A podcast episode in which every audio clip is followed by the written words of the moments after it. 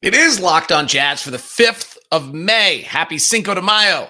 Stop the lunacy about lack of understanding of analytics basketball. Roster building by the Phoenix Suns and the Milwaukee Bucks. What can we learn about what works in roster building? It's all coming up on today's edition of Locked on Jazz. Bum bum bum bum bum bum bum bum bum bum pow. You are Locked On Jazz, your daily podcast on the Utah Jazz. Part of the Locked On Podcast Network. Your team every day. Hi, I'm David Locke, radio voice of the Utah Jazz, Jazz NBA insider. This is Locked On Jazz, your daily podcast on the Utah Jazz, giving you insight, expertise, geeky numbers, and hopefully making it way better to be a Jazz fan. Thank you very much for making Locked On Jazz your first listen every single day. We are free and available on all platforms, including YouTube, where poll questions and comments are appreciated. We'll have a conversation uh, going on there today as well. So please leave comments there, leave reviews on the podcast. And thanks very much. Today's show is brought to you by Bet Online. Bet Online, as you covered this season with more props, odds, and lines than ever before. Bet online where the game starts. Three quick things off of last night's game with the Suns and the Mavericks, even before we uh, decide to look at uh, the roster building and whether we can learn anything um, from that. That's uh, the roster building of the Suns and the Bucks and what we can learn in regards to what the Jazz did or did not do in their roster building uh, that has left us out of the playoffs here after the first round. Three things, though. Let us clarify something about analytics. The rise of the three and the rim, which is what analytics offensive basketball really is, and then there's a lot more levels to it we've talked about, which is the increase in offensive rebounding or desire to get in transition, all those things. The reason for that is because a shot at the rim is 66%, which is about 1.3 points per shot. And league average on a short mid range shot in the playoffs, even, even in the playoffs, is 44%. In the regular season, that number is much lower. That number is 42%, and long mid range is 41. But even playoff teams are at 44%. And so that's 0.88, 0.89 points per possession. The corner three is a 39% point shot. It's about 1.18. The above the break three is about 35% shot, which makes it to be about 1.0. And of course, free throws are 1.70 some odd percent, 75%. So they're, you know, 1.5. That that's the reason for that is that's the league average. If Chris Paul and Devin Booker and the Phoenix Suns shoot 60% on mid-range shots, that's not defying analytics. That makes that a reasonable shot. If you have players who can shoot your mid-range shot at those kind of incredible numbers, then that makes all the sense in the world and you should shoot it all the time. And nobody would possibly tell you otherwise because Chris Paul's 74% right now on long mid range shots in the playoffs is 1.48 points per shot. It's better than a rim shot. He should shoot it every time.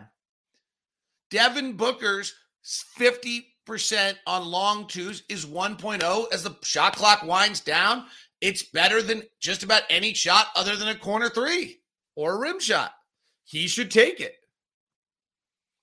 Nobody ever said in analytics that you couldn't shoot mid range shots. So, anyone out there who's arguing the Phoenix Suns are proving that analytics are wrong, exactly the opposite.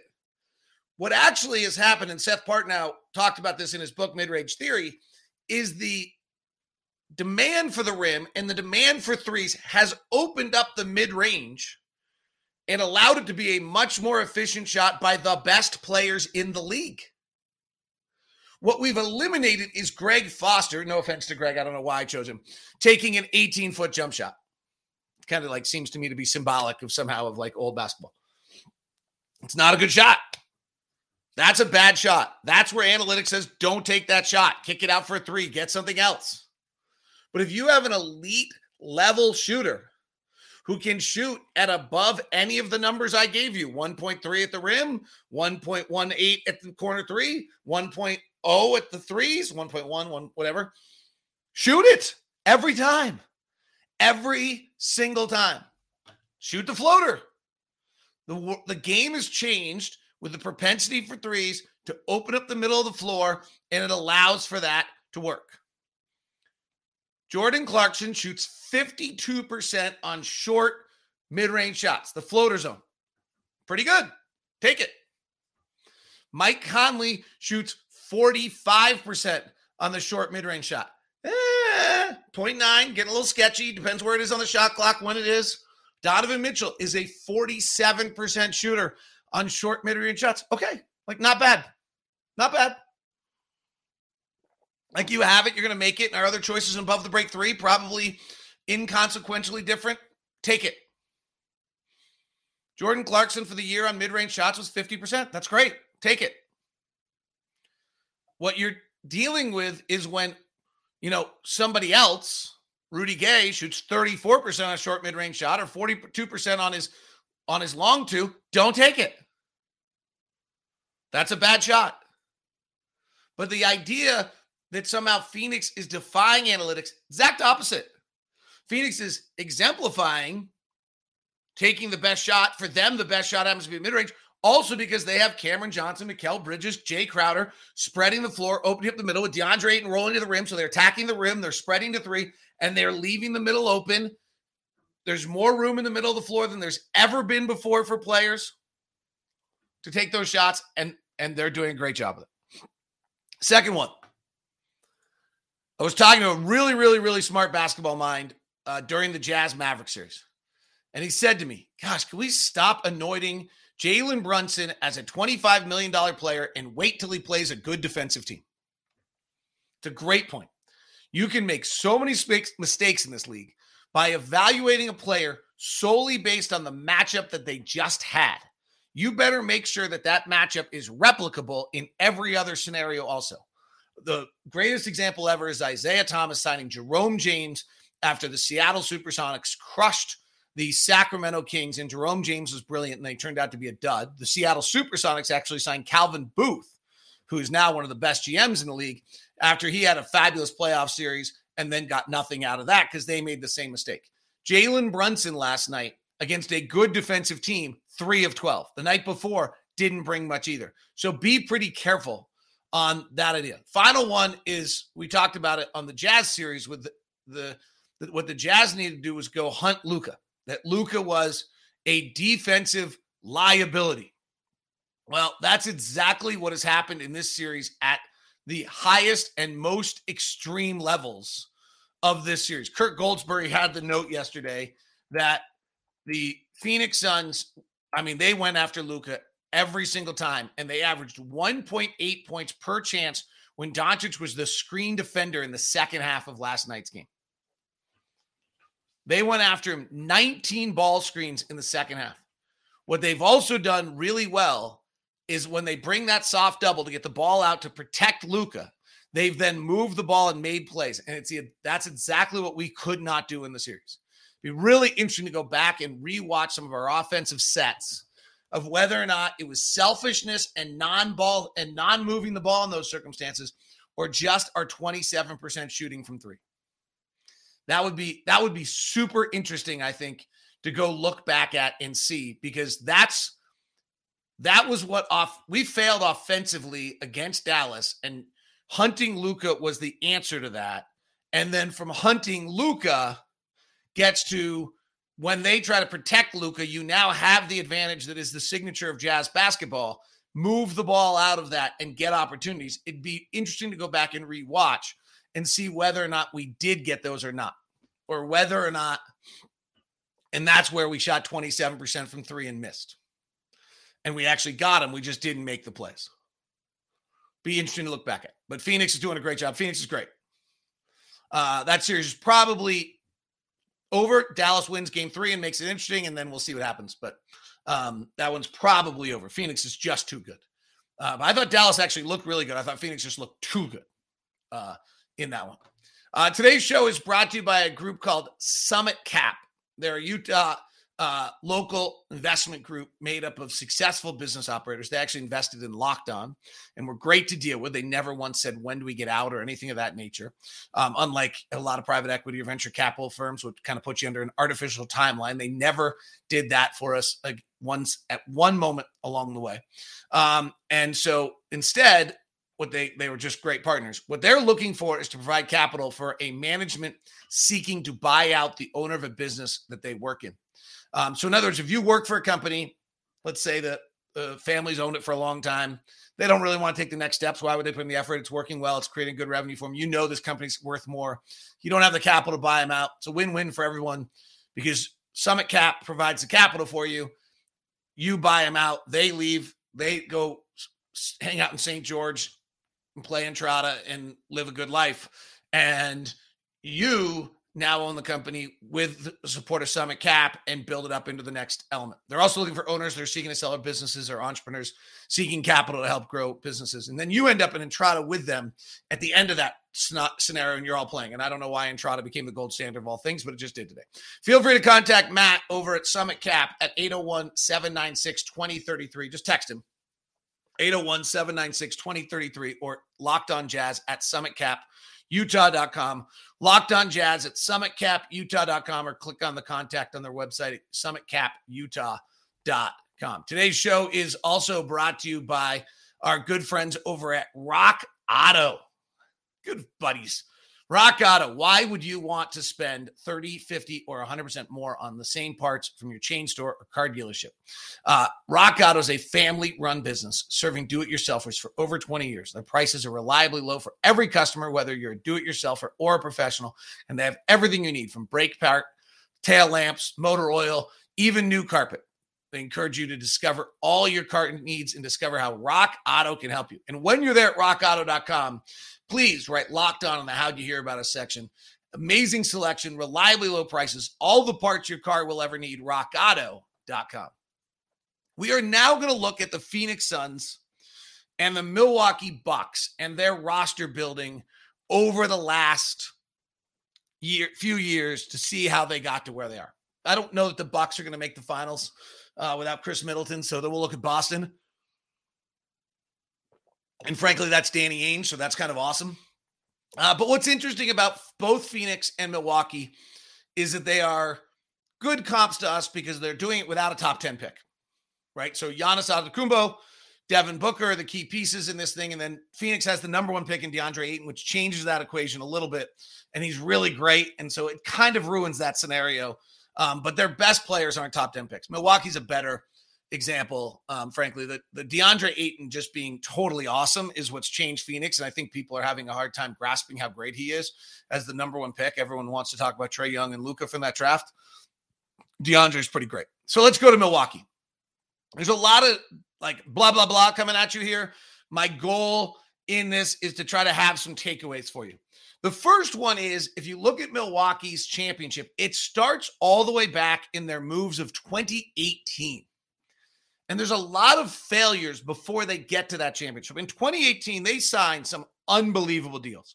They signed Brook, Brook Lopez to a one-year, $3 million deal after he's coming out of the Lakers, and somehow the league's decided that this, this big center is an antiquated player who doesn't have any value. And they figure out exactly how they're going to use him and exactly what he's going to do. This is like the best signing of the whole thing they do is in 2018, they get Brook Lopez for one year, 3 million. They re-sign him later to I think a two year, 20 some odd million dollar deal. But that move right there is brilliant. And this is going to be a signature of some things the Milwaukee Bucks were able to do. And that is find players who have eh, eh, whose use for their team has kind of expired or worn out and they figure out how they're going to use them. The second one in 2018 was Pat Connaughton. Pat Connaughton, they signed to a two-year, $3.3 million deal out of Portland and clearly, that is great scouting. That is great understanding of the league, of where what your players need and what you need. He was an elite level athlete. Um, and so he does some, he did some, um, he's that was a great signing. Now, the other thing, so there's one ability to recognize players on other rosters that usage is expired there that you can find a way to use. Number two, these teams make tremendous amount of mistakes. Like we're we missed on Rudy Gay, right? Like as of right now, we missed on Rudy Gay. Whether he comes back a year after his surgery and is better, but as of today, the idea that we signed Rudy Gay, who I said the whole time will be in his April, June, April, May impact player, and then he doesn't play, that's a miss. Happens. It's interesting how often these guys miss. They they build championship teams and they miss, but they hit on the big ones. So in February of 2019, Milwaukee actually trades for Nikola Mirotic, which doesn't really work out for them, um, and becomes a problem. And Mirotic ends up leaving the league afterwards. Um, in 2019, they trade Malcolm Brogdon in a sign and trade. They then make a bunch of signs. They sign Kyle Korver, they sign Wesley Matthews, they sign Robin Lopez. They get very old, very veteran, and they bust in the and they have George Hill they've acquired, and they bust in the bubble. Now they get in the social justice and the George Floyd and the um, case in Kenosha, Wisconsin, and they get a lot of stuff that kind of derails who they are in the bubble. But the bottom line is they bust. They come out of that and make the mammoth deal. They hit. This is where, like, to build a championship team, you have one mammoth grand slam. And they hit on Jrue Holiday. And really, all they gave up for Jrue Holiday was two first round picks. They give up two pick swaps, but it's just flipping irrelevant. Pick swaps are irrelevant because if you're good and you hit on the trade, you're going to be in the top five five worst picks of the draft. And so this was an this was an unbelievable heist by the Milwaukee Bucks. Because first off, if you're gonna if you hit it right and you have Giannis, and obviously they had to keep Giannis at this point, the risk that they had was that Giannis was going to leave. New Orleans was playing that Giannis is going to leave, or that they have a real chance that Giannis leaves. And then Jon Horst is dying and wants those picks more than anything ever in his life. But this is a grand slam trade. And this is kind of, I guess, you know, this is the lesson in this is that you're going to make a grand slam move at some point and you've got to hit. And they hit beautifully on this trade because what they do is they give up two first round draft picks and they're going to, those two first round draft picks are probably not going to be worth much of anything. They get the rights to a pick swap in 2014, which would be surprising if it turns out to anything, the 2015th pick, and I think the 2013th uh, pick. So they'll have the pick this year. Um, there's something, or t- sorry, 2023 pick in 20. So the 2023 two pick of this season, it might be the 2023 pick of this year and the 2025 pick uh, coming up, and then pick swaps in the two two of the 2024 and 2026 are the pick swaps that are available in there. Hey, Giannis could get hurt. Khris Middleton's injuries could linger, and maybe it ends up being, but that was their grand slam move. Then they really do some really beautiful things on the back end of their roster after hitting on that trade. Um, they signed Bobby Portis to a fabulous contract, a two year, $7.4 million contract in November of 2020. That's a great signing. That's a back, high level backup center signing. They had just re signed Brook Lopez to a two year 20. That's a great use of money. And they really hit. Like that's so part two is they now back end this thing pretty nicely. They miss on some.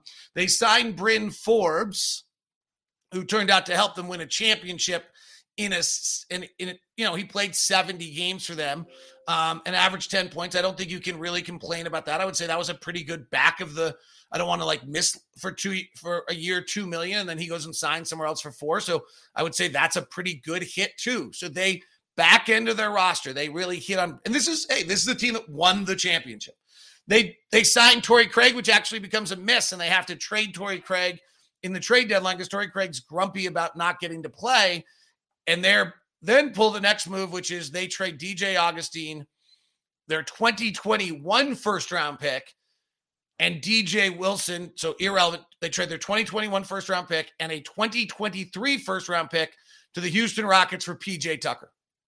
So they this one's super pricey, but it wins you a championship. So even after the brilliance on the Jrue Holiday trade is that they kept enough of their picks that they still had enough pieces in their repertoire to be able to make the PJ Tucker deal. And then they add PJ Tucker, but they do give up. I mean, they are pickless now at this point. Fine, they've won a championship. And they got Jrue Holiday and they get PJ Tucker and he leaves in free agency. And then, you know, this last offseason, there's no, they don't do much. The only thing they do that's really interesting is they acquire Grayson Allen from on a just a great pickup for Sam Merrill on Memphis. Some being able to slide him in, still having enough flexibility and chomping at the bit when Memphis wants to get out from under. Memphis really didn't want anything from. Memphis got a trade exception for that deal. They're, I mean, they really got they gave away Grayson Allen, who's now starting, and they pick up in August of this offseason, they picked up basically a starting shooting guard and then, interestingly, off that, they then pivot off of Donte DiVincenzo at the trade deadline, has had some ankle problems, and make that move and get some Serge Ibaka, which, you know, I think is going to turn out to probably be a non factor deal uh, when this is all said and done. Uh, Ibaka playing two minutes of the playoffs. Uh, on that, the other final piece of this, and this is just like you got to give them great credit in this. They're all, you know, it's interesting. They missed early and they've just been hot since and maybe having Giannis makes you hot. But on February 24th of this year, right after the trade deadline, or right around the trade deadline, and the and the they pick up Jevon Carter off the scrap heap. So interestingly, if you look at like their last game, now Khris Middleton didn't play, so Jevon Carter probably wouldn't play. And but they've got Grayson Allen playing 28 minutes and Jevon Carter playing 18 on two guys they basically got for free after they made their big move which was Jrue Holiday. It's pretty interesting. Um, but and Bobby Portis, who they got for cheap, playing 26. They've hit on a lot. They missed on Torrey Craig. They missed on Nikola Mirotic earlier. They had to trade Malcolm Brogdon, which was a hard bite. Their big swing was Jrue Holiday, and they nailed it, and they didn't give up much. And they left themselves enough pieces of the puzzle to get PJ Tucker to win a championship. And then they they they just did a wonderful job of recognizing players that was going to fit for them whose use had expired where they were. It's pretty well done. Grayson Allen, Brook Lopez, Pat Connaughton, Jevon Carter all fit into that. Pretty interesting to see them do it. Let's look at Phoenix and what they did and what we can learn from that. Today's show is brought to you by our friends over at betonline.net. All the sports developments are there, league reviews, news, including this year's basketball playoffs, Major League Baseball. This weekend's run to the Roses at the Kentucky Derby is back. it's your number one source for all betting stats and sports info. Bet Online is your continued source for all sporting wagering information from live betting to playoffs to esports and more. Head to the website today. Use your mobile device to learn more of trends and action. Bet Online, where the game begins. What are our NBA Kentucky Derby is going to be great back in its regular time, feeling good. That's what it's all. I love the Derby. Uh, uh, little NBA for you as of no games tonight. So Friday, Philadelphia is a one point favorite in, or Miami's a one point favorite in Philly, and Dallas is a one point favorite at home against Phoenix. And then Saturday, Boston is a uh, Milwaukee's a three point favorite back home, and Golden State is a six and a half point favorite back home. All right, so now we look at the Phoenix Suns and their roster building and what we can learn from that. And theirs is interesting. In 2019, James Jones makes his first move and really get he drafts Jarrett Culver with the sixth pick of the draft. He turns around and trades it for Cameron Johnson and Dario Saric. Culver turns out to not be able to play. And Cameron Johnson turns out to be wildly valuable, and Dario Saric is a great piece who actually tore his ACL. Big talent recognition of what you want as your roster. This is before they have Chris Paul. So this is not like James Jones looking at this and saying, "Hey, I want to like I, this fits to Devin Booker and Chris Paul." Give them credit. This is this is a really, you know, heads up move. They trade TJ Warren for cash clearly understanding the roster, clear it for Devin Booker, let it go. Then they make a terrible trade. Again, like these guys make mistakes. They're not perfect. They trade a first round pick to Boston. Danny Ainge fleeces them for Aron Baynes. The first round pick, by the way, becomes Desmond Bane from Memphis. They then trade De'Anthony Melton for Jevon Carter. They then sign Ricky Rubio and Kelly Oubre Jr. This is not on the route to great success in Phoenix at this point. They go to the bubble, they strike pure luck in the fact that one, they got in the bubble. They were supposed to not originally be in the bubble. Two, they win eight straight in the bubble and create some momentum. Three, Cameron Payne, who was out of the league after being an Oklahoma City draft pick failure, they pick up and he clicks for them. He's like, and and then they get to November and Chris Paul wants to play in Phoenix with Devin Booker, who showed signs in the bubble, and they that boom, there's their grand slam move. Their grand slam, their Jrue Holiday, their grand slam move. Then they miss again. They draft Jalen Smith, who may turn out to be a player, but wasn't for Phoenix. So if you look at James Jones's early moves, he nails it on the Cameron Johnson trade. He trades TJ Warren for cash, which actually I would say seems like a bad deal, but it's a good deal because he figured out his roster. He makes a bad move in a first round pick for Aron Baynes. He makes a bad move in De'Anthony Melton for Jevon Carter. He does whatever you want to think of Kelly Oubre and Ricky Rubio, but probably not great. And then he hits his grand slam. He trades Ricky Rubio and Kelly Oubre for Chris Paul. He signs Jay Crowder a three year, $29 million deal. He signs a bunch of veterans at the end of last year Langston Galloway, Damian Jones, each one more. Eh. They tire, acquire Torrey Craig. Eh. But they're all fine. They're like, that was interesting. He, they built the end of their roster with veterans. Monty Williams was able to get them to all kind of stay together, and it got them to the NBA Finals. Um, they trade Jevon Carter in the offseason and a pick for Landry Shamet. Okay. And now it's easier to make moves, right? Now you have Devin Booker and Chris Paul, DeAndre Ayton's emerging, and you can start to fill in your pieces around that Landry Shamet seems to fit well. It's well, well used to the roster. They sign, they do, they make two really interesting offseason additions kind of around the fringes on your roster of what you're trying to build. They signed JaVale McGee for a one year, $5 million backup center job. They probably, you know, having not extended Ayton yet, um, they maybe that allowed. I don't think that, I think Ayton's contract would have been the same, but 5 million for backup centers, decent amount. You know, we went with 1 million. We got Whiteside, they got McGee. That's probably value. Um, you know, Milwaukee did a great job on that with a two year, $7.4 million contract for Bobby Portis. That was a $3 million, three and a half. That, that was a fabulous backup center move by Milwaukee. Then they signed Elfrid Payton for a one year, $2.4 million deal. It didn't really work. They re signed Kaminsky. He got hurt. They pick up Bismack Biyombo and they trade Jalen Smith back at the end of the, and they actually get Torrey Craig back again. Doesn't seem to really have a lot of impact on them. And so if you look at the quick summary of this, again, it's the grand slam trade. It's the Chris Paul nailed it. Mikal Bridges uh, drafted in there, by the way. I did not I on a great trade for Zhaire Smith. Um, I probably I meant to mention that. And then it's just nice job piecing little places together, right? So Jay Crowder turned out to be a good three-year, $29 million deal for them. Um, Cameron Payne was lucky out of the bubble. Cameron Johnson, a great recognition of talent on the draft pick. J- McGee, one year, $5 million deal for a backup center. They paid a little extra. They got their guy. They're not in the tax. They, they don't have that. They don't have quite as much of a financial restriction as we did in that circumstance. Landry Shamet, they traded Jevon Carter for a guy who gave him 15 minutes last night. Um, and then Bismack Biyombo was a super good pickup that just matches them. I don't think Bismack Biyombo could have done that for much of anyone else. But it's an interesting little look. And again, the takeaway I would say, nice job around the fringes, right? So with Milwaukee, we talked about the Bobby Portis and having the room to put the PJ Tucker in there and finding.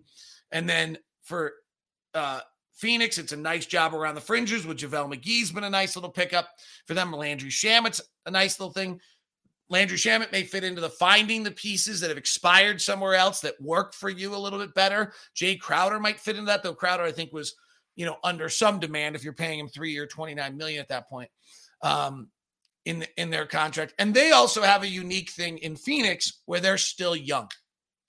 They still have some real youth to their roster with Cameron Payne and Cameron Johnson and Landry Shamet and Kel Bridges and De- Anthony DeAndre Ayton and Devin Booker that still has some youth to their roster. Milwaukee, not as much. Milwaukee's roster is a little, you know, Portis, Antetokounmpo, Lopez, Matthews, Holiday are all pretty much veterans. Then Jevon Carter, Pat Connaughton, and Grayson Allen off their bench are a little bit younger in that regard. So, what's the big takeaway from looking at the two last year NBA Finals teams and what they did in their roster building and what it means for the Utah Jazz? There's two things. One is the grand slam move, and ours was Mike Conley probably and didn't.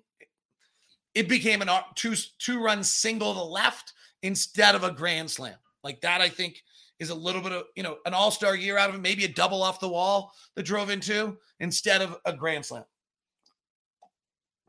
maybe a ground rule double that didn't allow the third run to score, right? Like good move, made us better, didn't put us over the edge, didn't grand slam it. The second one is recognition of talent on other teams that kind of that have expired somewhere else that match to you. And then the last one is just the little those little fringe pieces and finding the PJ Tuckers, the JaVale McGee's, um, uh, the Bobby Portis two year, $7.5 million deal um, that they got. You know, I think Serge Ibaka is probably not going to work out. And then the last thing is that they make mistakes. Like there are misses. Misses are not like something that should ha- happen and then you immediately get rid of you, you know we miss you miss every now and then like that's that's the reality of it um phoenix still has a lot of draft capital milwaukee has no draft capital left moving forward um, we have very little draft capital left off of getting off of the three-year, $27 million deal to Derrick Favors and getting off of the and making the Mike Conley trade. We have very little draft capital left. So that would probably be, you know, if you're comparing us, our grand slam didn't quite grand slam. We have a little less draft capital. I'd say Hassan Whiteside was really good for us. Um, our recognition of talent, Jordan Clarkson in the Dante X Dante Exum trade certainly is a recognition of talent for that expired for somebody else that worked for us. That's a great example of doing that. That's how you be how you become as good as we became. Um, in that regard, Rudy Gay, we missed like that as of right now. Let, let's see if Rudy Gay can be healthier next year and, and whether or not that changes. Um, and then the you know what's interesting to me is the one thing I I would have expected to see more here of was getting off of your own players to build next players in. And there's just not a lot of that on either of these teams. Phoenix banishes TJ Warren and gets very little for him. They move De- DeAndre Melton and get Jevon Carter, but there's not other than Ricky Rubio and Kelly Oubre for Chris Paul. Certainly, I mean, I think that's more was just a free agent deal, really, that they were using to do it as a sign and trade. There isn't a lot of what I would have thought in these two roster builds of trading Royce O'Neale, Joe Ingles, Bojan Bogdanovic, those kind of players to go get something else. Do, that doesn't exist as much as I would as I was would have thought. I was a little surprised how little we're talking about, like significant kind of second level trades to go bring a player in um, to build your roster. That doesn't seem to be there. What you do see is this recognition of talent on other teams that fits better on your team. So Jordan Clarkson for the Jazz is, is the is the example there of what we pulled, and then these fringe pieces that you've added on along the way. Um, and and actually interesting, not a lot of like Joe Ingles, Royce O'Neale, Georges Niang development, right? Like this is a unique thing that the Jazz have done where they've developed talent out of nowhere.